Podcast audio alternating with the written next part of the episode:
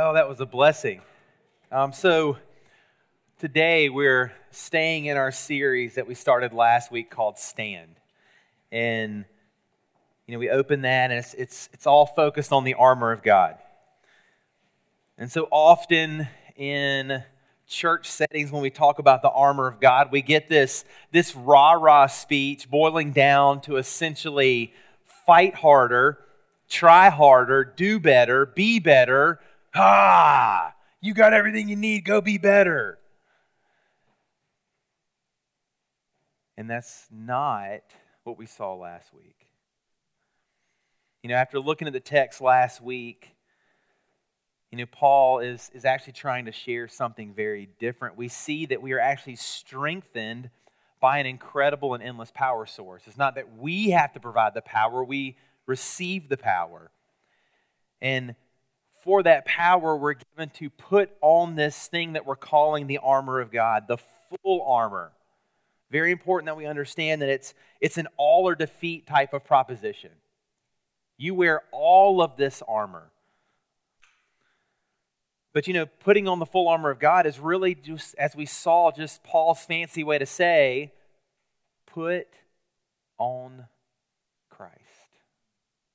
Put on Christ.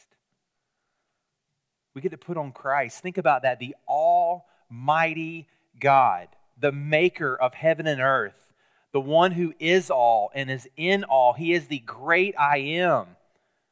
And he comes in human flesh. Why did he come? Why did he have to come? Because we have to realize, you know, there is this powerful force that's against us, that hates us. You know, Satan and his schemes, the wiles of the devil is what we talked about last week that stretch beyond just the physical realm for our, our battle is not against just flesh and blood but it goes in this spiritual realm that's, that's beyond even what we can comprehend at times. And he longs for us to slide backwards. But we're told last week stand firm. Stand firm. All right, our, our expectation is not to advance, not to attack, but to stand firm. We related that back to essentially saying, as you put on Christ with the armor of God, cling desperately to Jesus. Cling desperately to our Lord and Savior. You know, one of the things that I have to cling desperately to Jesus for and put on the armor of God constantly because I get tested in this area on a regular basis is being a dad. And I get the beautiful chance to be to be a dad. And you know, one of the things, and it kind of relates to the armor of God, is the sense that, you know, I I'm pretty simple. I mean, you see me right now, I would like to say, like, here I am. You know, when I was a teacher, I would constantly hear from my, my students, Mr. Richards, every day. You wear the same thing. It's always a collared shirt and khaki pants. Always. And then I was a principal, and I was supposed to dress up nice. Well, I didn't like dressing up nice.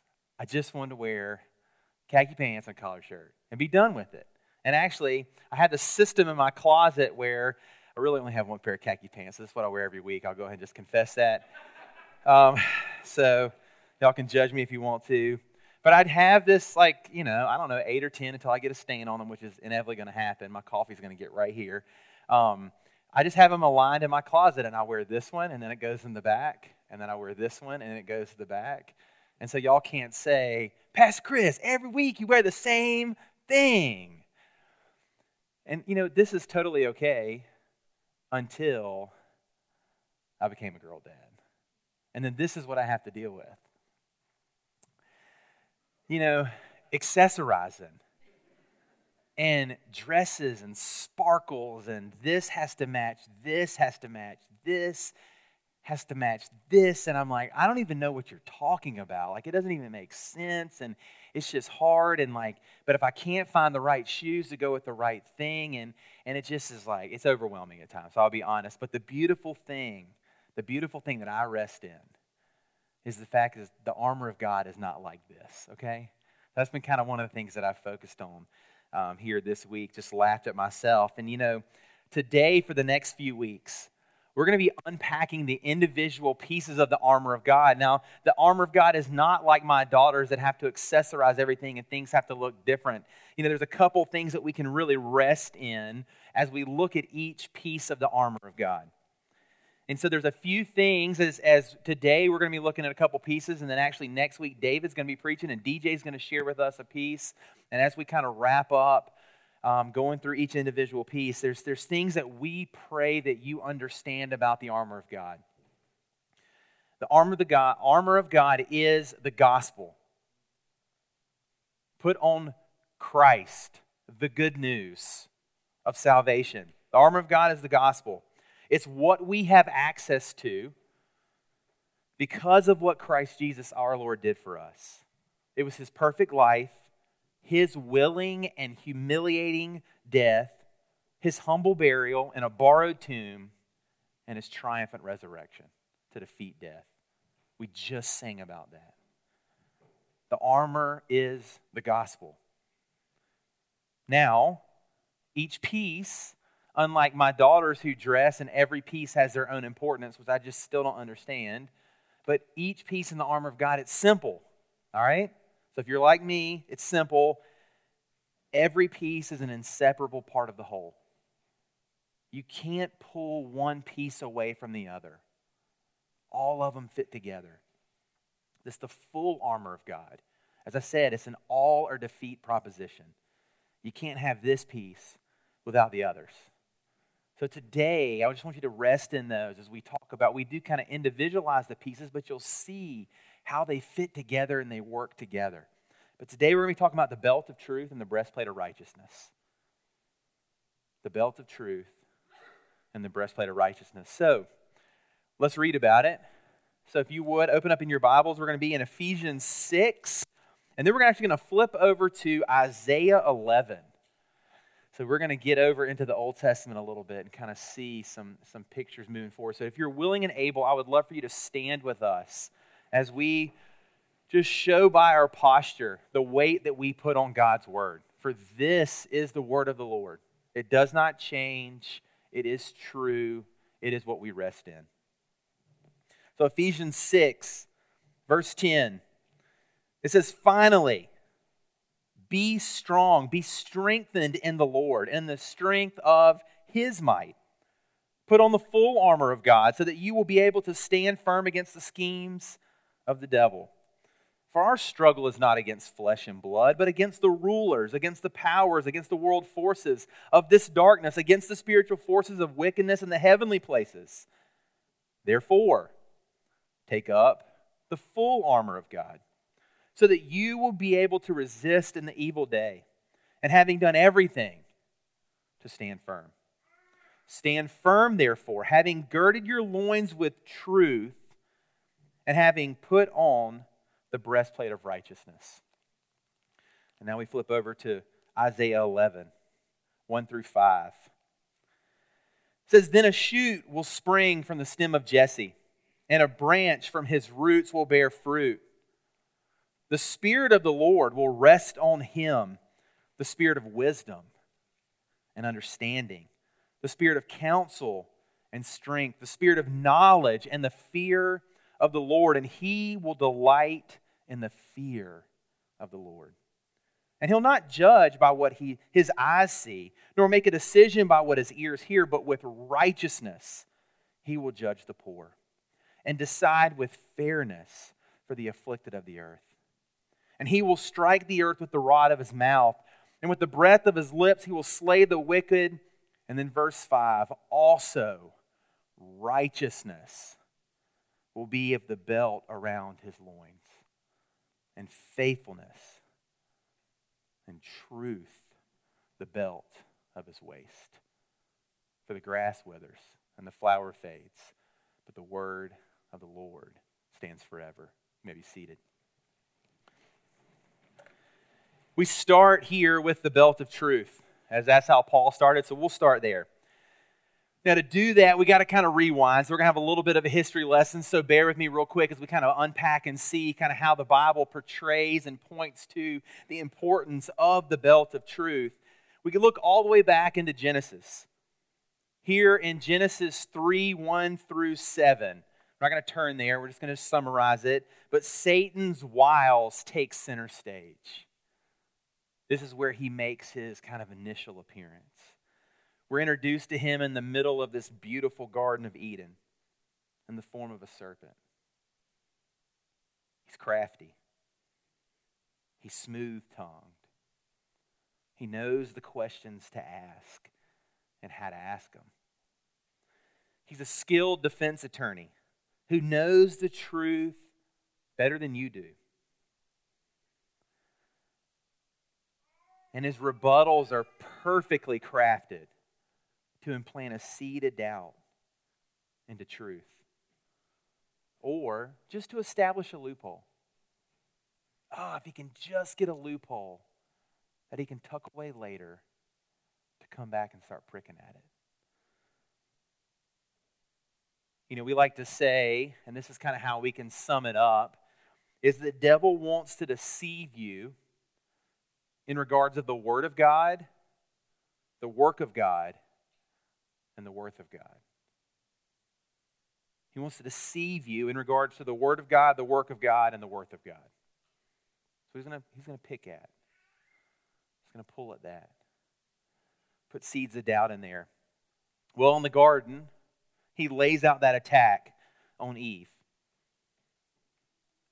Of course, like many of us, Eve, Adam and Eve gave in. They ate the apple. Separation from the connection with God happens. And here sin enters into the world. Brokenness, pain, and suffering begin to enter. And the thing is, this has been our reality ever since. They were banished from the garden. We have longed to be in relation with God, perfect relationship with God, perfect community with God ever since.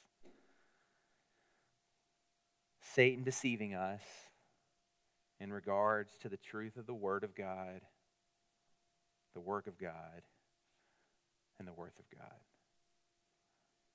You know, we don't just see that in the garden. Then we kind of start to fast forward kind of through the pages of the Old Testament. And as we go through those pages, we begin to see this cycle happening. And there's constant examples in the Old Testament of people enjoying his goodness. Oh man, being in God's presence is so good. And then the wiles of Satan begin to work. And as we said even previously this summer, we say, Oh Lord, it's so good. And then we realize what we've gotten ourselves into, and we say, Oh Lord, this ain't good. This ain't good. Constantly through Scripture, there's, there's places where they point back to the, the great things that God has done over a long period of time. We actually read one in our prayer meeting this morning in Nehemiah 9 it points back to the goodness of who God is, and then the brokenness of the people, and then the, the goodness of who God is, and then the brokenness of the people, and it just keeps on going over and over and over again. You know, that's what we've experienced over and over and over today. And, you know, even today, I think about myself. It's easy for me to kind of thumb my nose at those people, but man, it's a mirror to my life. How often I have been and, and, and just had God's goodness in my grasp. And I'm like, you know what? I'm going to do it my way. My way's always better. No, it's not. And then I realized, man, this ain't good. You know, we desire to stand firm. We desire to be that valiant warrior, that one who is to hold the ground and to advance and to attack. But the unfortunate reality, especially in my life, and I know some of you would probably admit this as well, is that spiritual feed is more of a descriptor of who I am than anything else. I'm like, oh man, I need help. And then we see this thing start to happen. Even from the very beginning, God, as, as He knows the cycle of His people, He's like, all right, I got you. He's not leaving us hanging and in the midst, and here what we saw in, in Israel, I'm sorry, in Isaiah 11, we see the people of Israel. Right before this, they had made some horrible decisions. They are God's chosen people.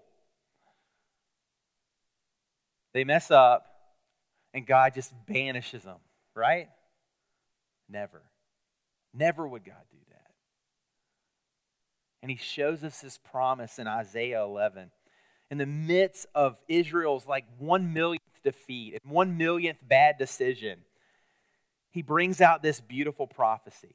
And what it starts painting is this picture of this mighty warrior. And he described him, we just read the description, but just as a summary to remind us, it's this mighty warrior who's filled with wisdom, filled with understanding, girded with strength. There's knowledge, there's delight in the reverential awe of the Lord. Now, listen to this. He'll, he will rightly judge. He will rightly judge and decide fairness for the afflicted, for the disenfranchised, and for the least of these. We long for this. We long for this. And then he'll say, even said, he will slay the wicked with his breath. Now, I'll be honest, that made me, that made me laugh a little bit. My kids used to tell each other they got hot breath. So I was like, Jesus must have hot breath, maybe. I don't know. That's just your pastor's small mind. But anyway, going back to it. But then we get to verse 5. It shows us what we're looking for today. But verse 5, here it comes. Also, righteousness will be the belt about his loins, and faithfulness the belt of his waist. Here he's saying Jesus is coming and he will wear, wear faithfulness. He will wear faithfulness. Now, we say faithfulness. Well, what does faithfulness have to do with truth? We're talking about the belt of truth. Well, the way typically from Hebrew into Greek that it's translated, you think about someone who is always faithful, who always does what they say they're going to do. You can say that they would be of truth. So here, and faithfulness is the belt of his waist. Here, he will always do what he says he's going to do. Here, the truth is the belt of his waist. The truth is the belt of his waist. And then it says that, and in the very beginning of that, also righteousness will be the belt of his loins. Righteousness will wrap him, will wrap his vital organs. And actually, it's an allusion also to Isaiah 59 17, where it says, The breastplate of righteousness will be worn by the warrior. So here we have this mighty warrior that's our example. Put on Christ. He wears truth, the belt of truth. So we looked here to Paul. Paul was looking at a Roman soldier that he was, tra- he was chained to, the belt of truth. So, what is a belt? Well, we know a belt. I've got a belt on now to keep my pants from falling down. You can't do anything when your pants are falling down. All right, so you know kind of what the, the point of a belt is. It holds everything together, it loosens things. You can tuck your shirt in, hold your shirt in, all that kind of stuff. Here's your belt. We understand that. Well, for a Roman soldier in that t- time, the belt was very important. They wore those loose flowing clothing because of the, the, the heat at that time. We just think it's hot here in Pittsburgh. It's really hot where they were. So the loose flowing clothing, they would use the belt to gird up all the loose clothing. So they would tie on that belt nice and tight to make sure that it stayed. Oftentimes, when the, the, the soldier put on all the armor, the belt would actually disappear. You wouldn't see the belt. It would be an assumed thing that that soldier who's all dressed up actually has a belt on underneath all their armor. Sometimes they would use a type of belt to sheathe their sword. So I always think about like a little kid who wants to wants to fight their dad and they take their belt and they stick their lightsaber in their belt and something like that. I don't think that's what the Roman soldier did, but you can kind of picture that. But mostly it was to gird up all the loose clothing. It held everything together so the armor, every single piece of armor, would function appropriately the belt of truth. You know, our culture tells us to base the development of our truth or my truth on personal experience and the emotion of the moment. How do you feel? What does your heart tell you right now is true? But you got to kind of ask yourself the question how many of us in here are completely stable and completely confident and completely grounded all the time? There should be no hands up, okay? All right. I don't know about you, but my, my emotions at times change with the wind, okay? And we know how the wind in Pittsburgh is, right? Or the weather in Pittsburgh. If you don't like it, wait a day, it will change, I promise. You know, so if when I listen to culture, my truth then is developed on this weak foundation. Thing is, when we develop weak truth, when we base, base all of our decisions on this, this truth that's based on this shifting sand, we, we believe it to be true, but it's, it's movable and shapeable and changeable, and then we got a problem. And so then we're challenged with our truth. Our truth is, is attacked. What's our first response? But anger and resentment and frustration. You know, the beautiful thing about truth is truth need not fear scrutiny. Truth need not fear scrutiny. You know, I was watching the, the trial. You might not, some of you might know about this. There was a big trial in the state of South Carolina. Uh, Alex Murdaugh, uh, the low country of South Carolina, he apparently killed his wife and son. There was this big trial. Well, being from South Carolina, you know, it's kind of a big deal for us. And we were kind of all up in the drama of it and watching it. And he was lying. My man was lying, lying. And one of the commentators said after they cut away from the trial one day, he said, It takes more energy to defend a lie than it does to tell the truth. Man, when I develop my truth and I push things away and I get angry, it's such a problem. You know, this is where we start as followers of Jesus Christ. We get to start at truth. Christianity does not claim to be a truth. Christianity does not claim to be one of many truths, Christianity and the claims of Scripture unambiguously claim to be the truth. Jesus says, John 14, 6, I am the way, I am the truth, and I am the life. The truth of Christianity, one of the coolest things we can ever rest in, it isn't a thing. The truth of Christianity isn't just an idea. The truth of Christianity is a person. And that person has a name. And his name is Christ Jesus, our Lord. We put on Christ. Truth is not something that has to be pieced together and, and willy nilly just looked for all over, but rather it's something that has stood the test of time. It's been reliable. It's, it's much more than just the here and now, the emotions that you feel. You know, the heart is deceitful above all. We use truth to center us, to ground us, to hold us tight, to hold us firm, to bind us in stability.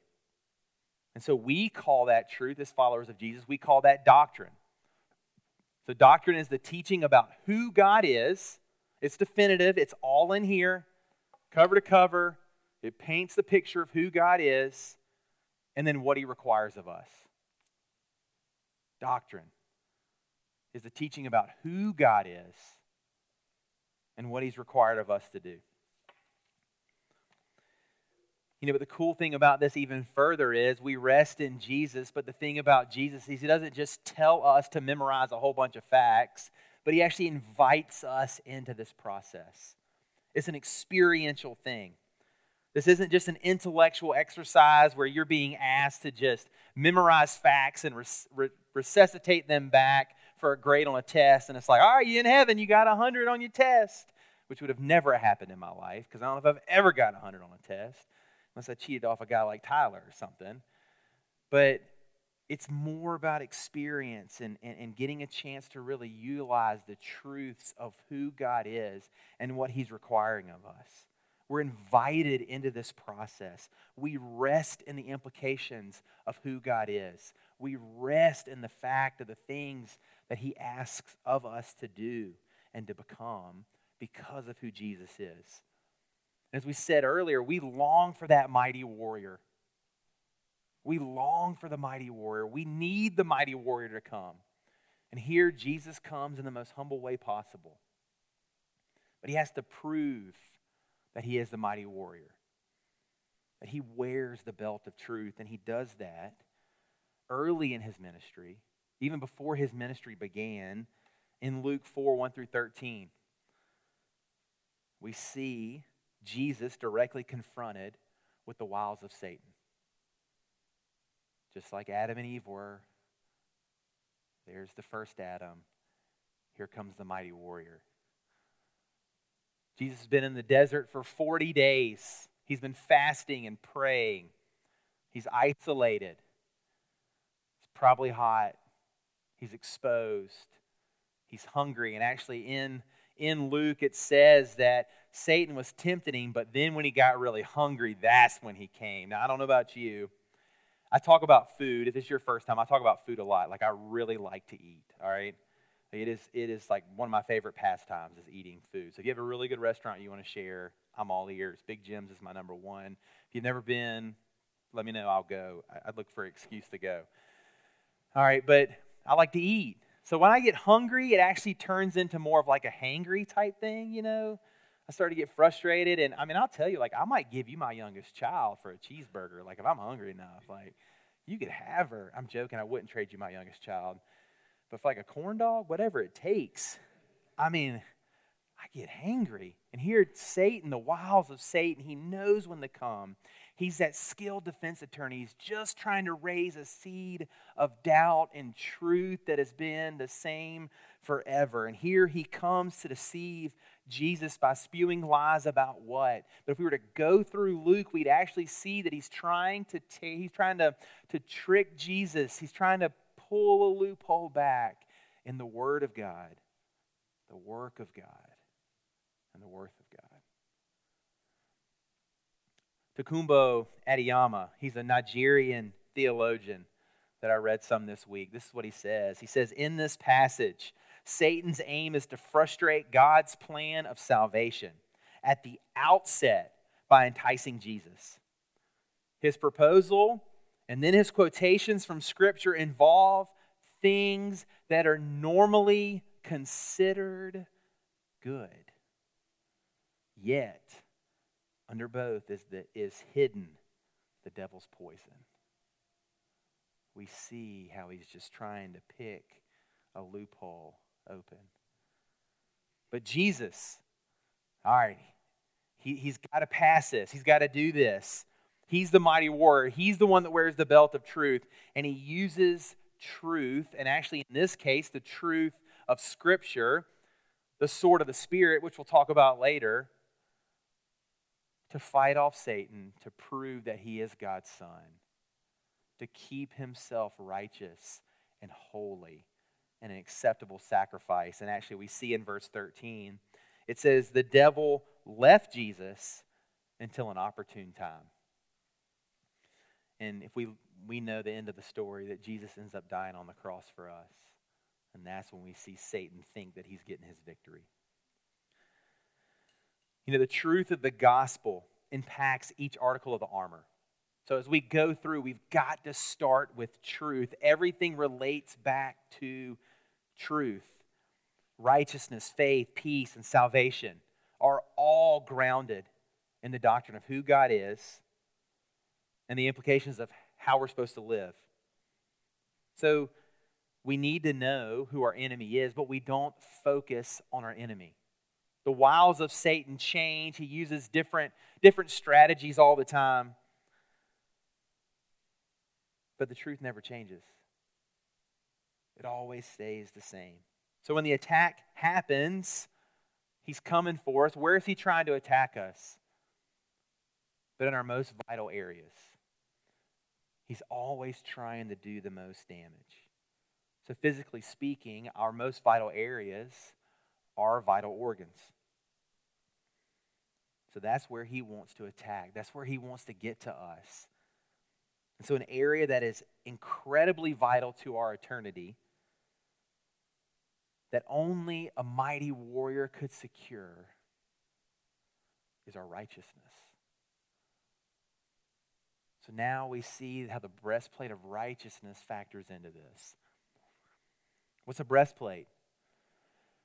Well, in, in, in this time when Paul's writing, the wrapping or protection of our loins or vital organs. It was something that went over kind of the top half of your body heart, lungs, liver, kidneys, all those, what could be covered. It could have been a coat of mail, so just like linked together pieces of chain that could be worn. It could have been like a hard, rigid breastplate that had a back and a front to it. It could have been a breastplate, depending on the soldier, that just had a front to it and straps in the back. It could have been both of them. It could have been a, a coat of mail, and then you put the breastplate on top of it. Whatever you could do to secure your vital organs.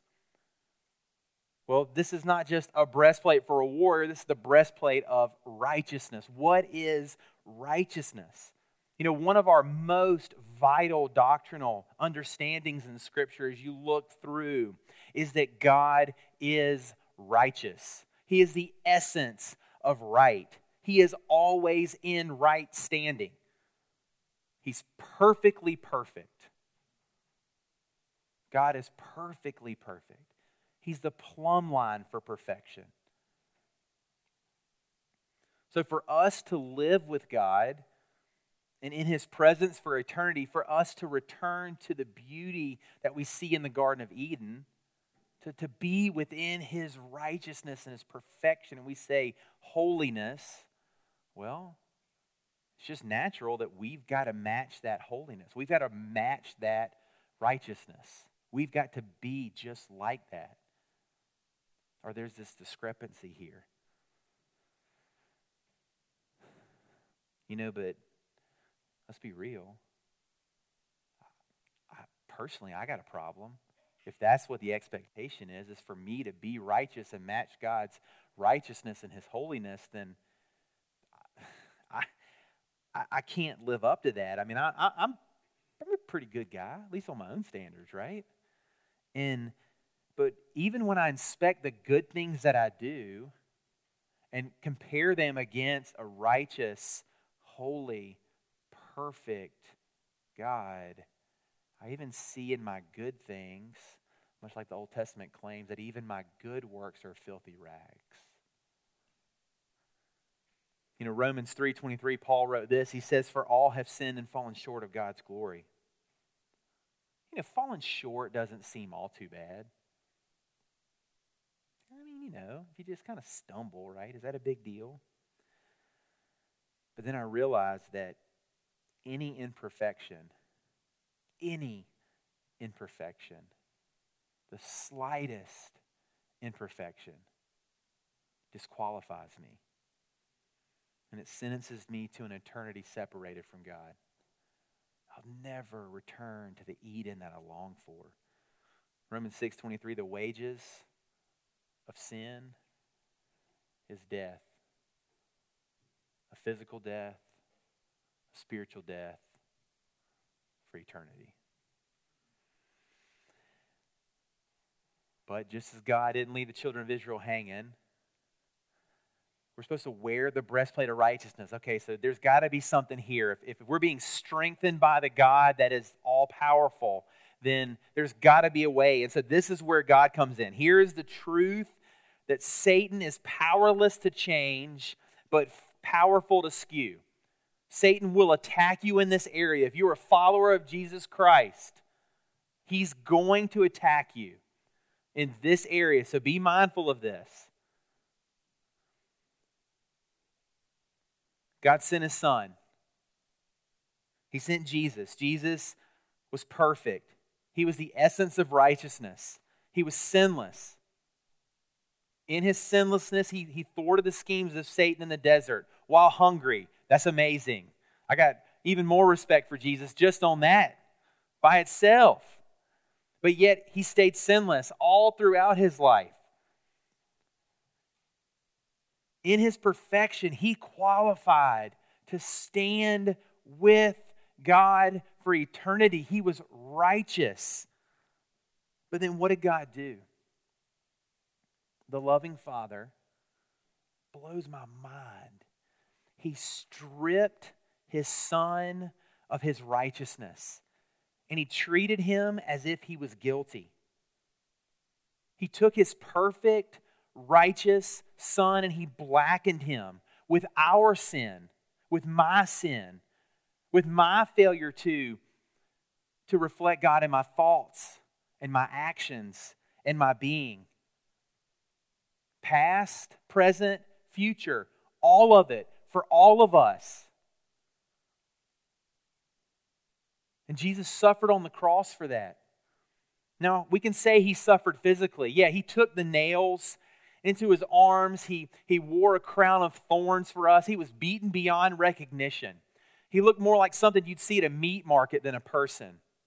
And he took on that physical punishment for us. But that was the least of his concern. The almighty, all knowing, all powerful God, transcendent upon anything, holiness, righteousness. He took on God's wrath for us. He stripped the righteousness from his son. And he suffered so much that he screamed out on the cross in agony, My God, my God, why have you forsaken?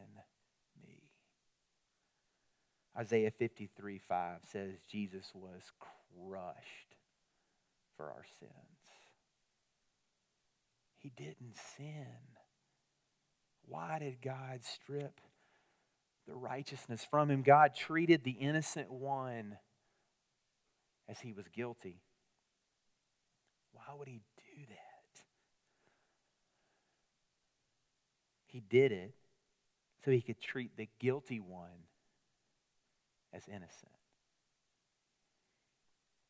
We come to this term imputed righteousness. A sinner is declared righteous by God purely by God's grace through faith in Christ. Imputed righteousness. He stripped his son, his perfect son, from his righteousness. And what was he looking to do with it? Imagine that day. Think about that day at work or that day in life where it's just hard. Nothing seems to go your way. You're tired. You're beat down. You know just the struggle that was before you. Could have been a family issue. Could have been just a work issue. Could be anything. I don't know. That heaviness that you feel. And you're like, man, if I can just get home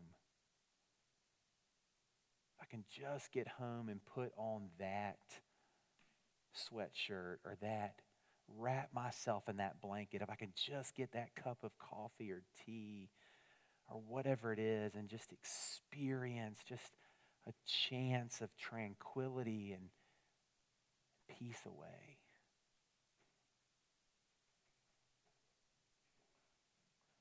God held Jesus' righteousness after he stripped him from him one of the commentators said, the robe of perfect obedience, the breastplate of righteousness, if you will, that God stripped off the back of his own son, he now gives to us. In our sin, in our brokenness, we get to put on righteousness. We don't have to earn it. We don't have to work for it. We're given righteousness, graciously given it. God gives it to us through faith. We confess with our mouth that Jesus is Lord and believe in our heart that God raises from the dead. We become righteous we wear the breastplate of righteousness as a crown that we didn't earn, that Jesus did for us on the cross. And, and that, that righteousness screams out to us two truths that we can rest in. That when the wiles of Satan come to attack our vital organs, which are vital piece of our spirituality and our eternity, is the righteousness that we did not earn. It's imputed, it's given to us. And so there's two truths that we can rest in on this. Number one is assurance. We can rest in the assurance of our righteousness. You didn't earn it. So rest in it because guess what? You can't lose it because you didn't earn it. Your righteousness, wear it. Oh, what's that feeling on that day when you can just wrap up in that blanket and feel that comfort? Imagine that for eternity. Imagine that when we're staring in the mirror at our sin. We can rest in righteousness we didn't earn. But now don't be deceived. Satan don't like this. He ain't happy. He's powerless to change this, but he's powerful to skew it now. You didn't earn it. So rest in it because you can't lose it. But here he is. He's going to attack some of you self righteous folk like myself who loves to stack up my goodness to myself. Ah, Chris, you sure look good in that, in that righteousness, don't you? But you might need to check in a few more boxes to make sure you don't lose it. Chris, Chris, looks good, but you could earn something better than that. Come on, righteousness, really? That's all God has for you? That's it? That's all? Go get something better. No, no, I didn't earn it. I'm a rest in it because I can't lose it. I'm going to gird myself back up with a belt of truth. I'm going to hold on to that truth. I'm going to experience that truth. I'm going to rest in that truth, feel that truth. But the other part, part of righteousness is uh, there's an assurance, but there's also a challenge here. There's a challenge. Just because you didn't earn it doesn't mean it came cheap. Didn't come cheap, and it surely didn't come easy.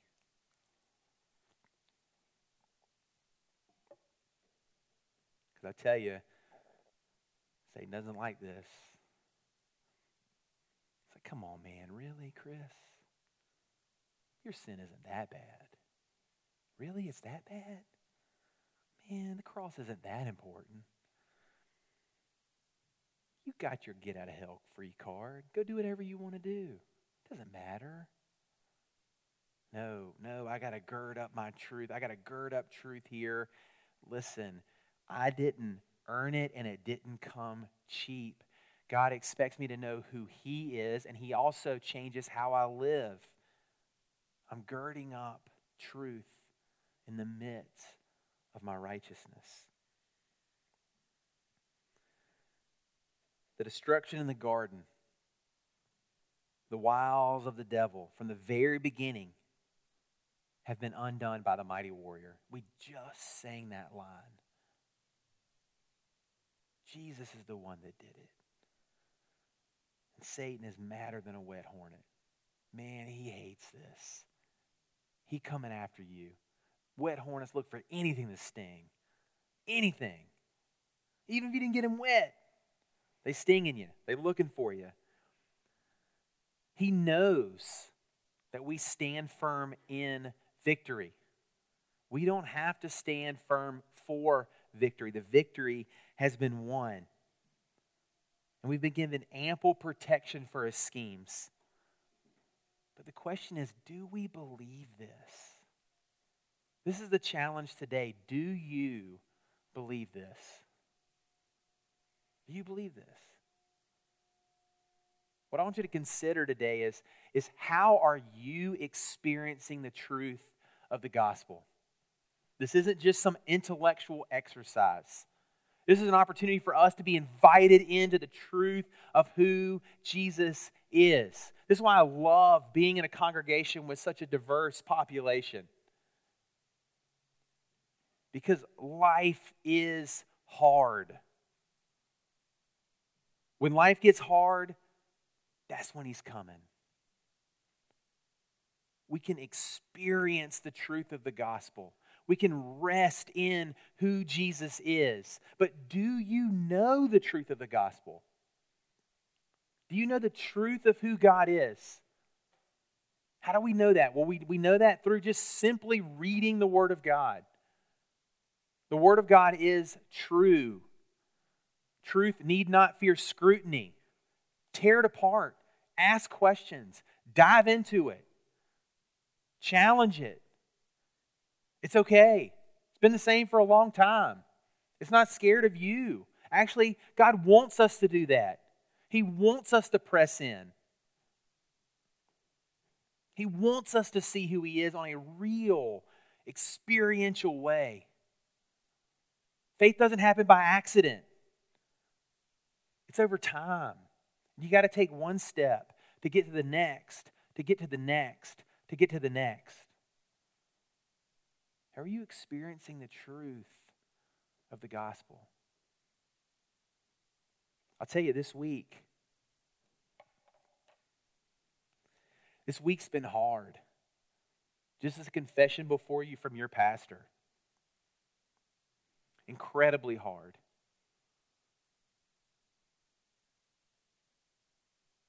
As a family, we're dealing with some hard stuff.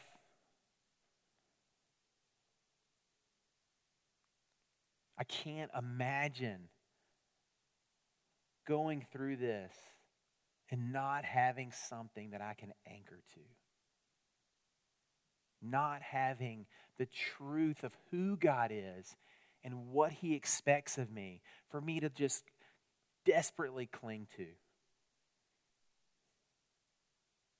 Then to wear my righteousness, what I didn't deserve and to have assurance in that and rest in that. You know what? If God can earn my righteousness, He can do anything. If Jesus Christ can be risen from the dead and defeat death, God can do anything. And I can rest in that.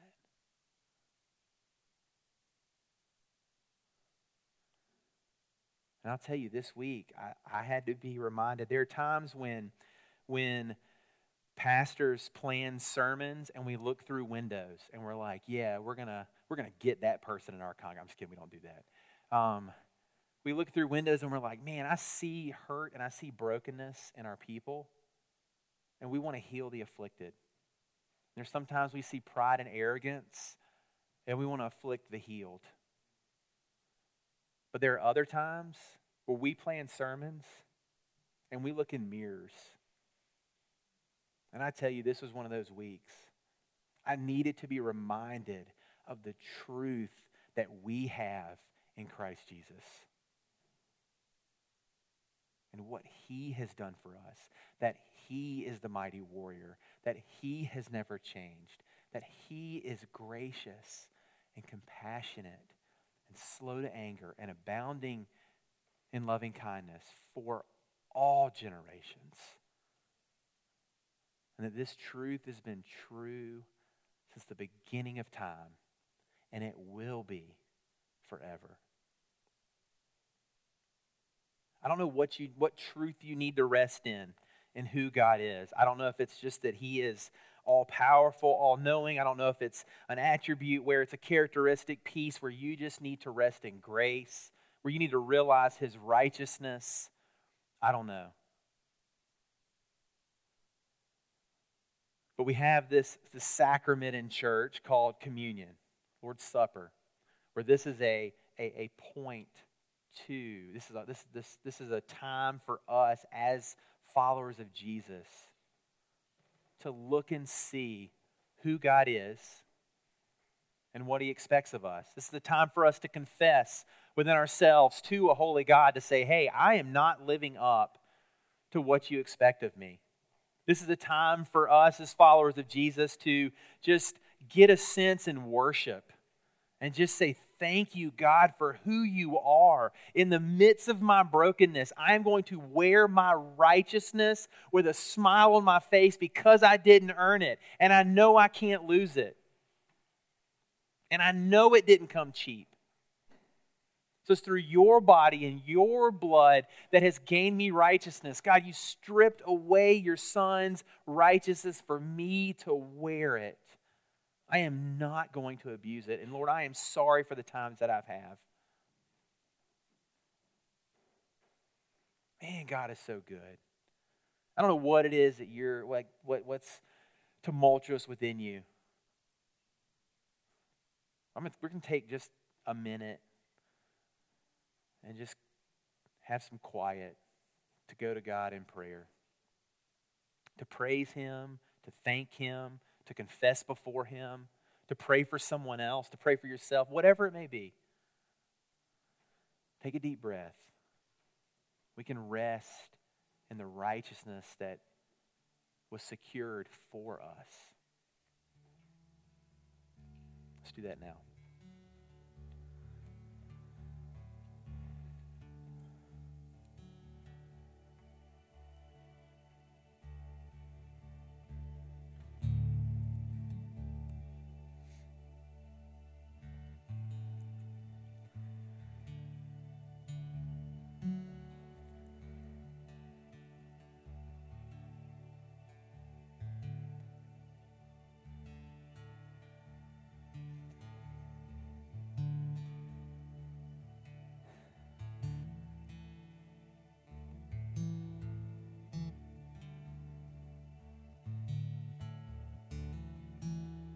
Heavenly Father, we know that if we rewind thousands of years, we, we're, we're very well aware of the wiles of Satan. We see the brokenness and we long for the, the redemption of what was in the Garden of Eden that we're promised later when you return. And Lord, we're, we're very aware of our sin. And Lord, if we're not, I pray that you'll just wear us out until we are that your righteousness did not come cheap. That you expect holiness because you are holy. But Lord, you're not an accuser. You're not a deceiver. You're not a divider. Lord, you are good and you're right and you're true. And Lord, we praise you and glorify you that you sent your Son, Jesus Christ, as the mighty warrior to do of all things defeat Satan's schemes through his death and his burial and his resurrection. And so, Lord, that's what we look to today. We rest in that. We accept your grace, accept your mercy.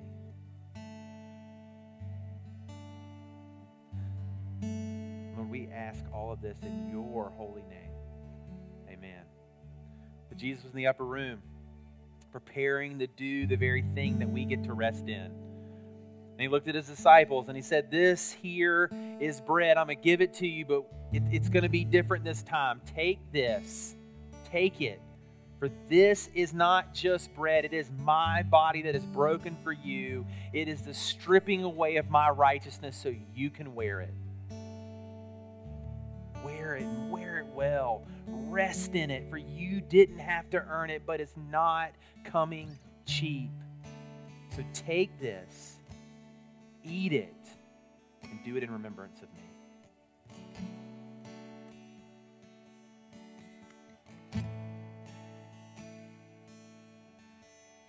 And likewise, he did with the, the wine. He held it up and he said, This is the wine we drink all the time, but this time it's different. This is further demonstrating the stripping away of my righteousness so you can wear it. This is truth. And not just you, but all generations to come are going to glorify me because of the brokenness I'm going to experience and endure on your behalf. So, this is not grapes, this is my blood that is being poured out for you on the cross freely so you can wear my righteousness. Take it, drink it, and do this in remembrance of me. Lord, we praise you, we honor you, we glorify you.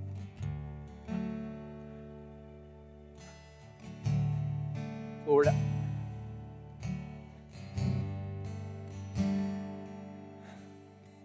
I, I am so thankful for the truth that I get to desperately cling to. And even on hard weeks like this week, and I've had so many good ones. This is an anomaly, but man, it's been hard. But your truth does not change.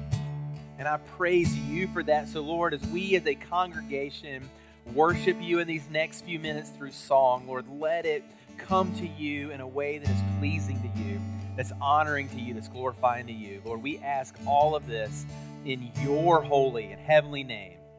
Amen.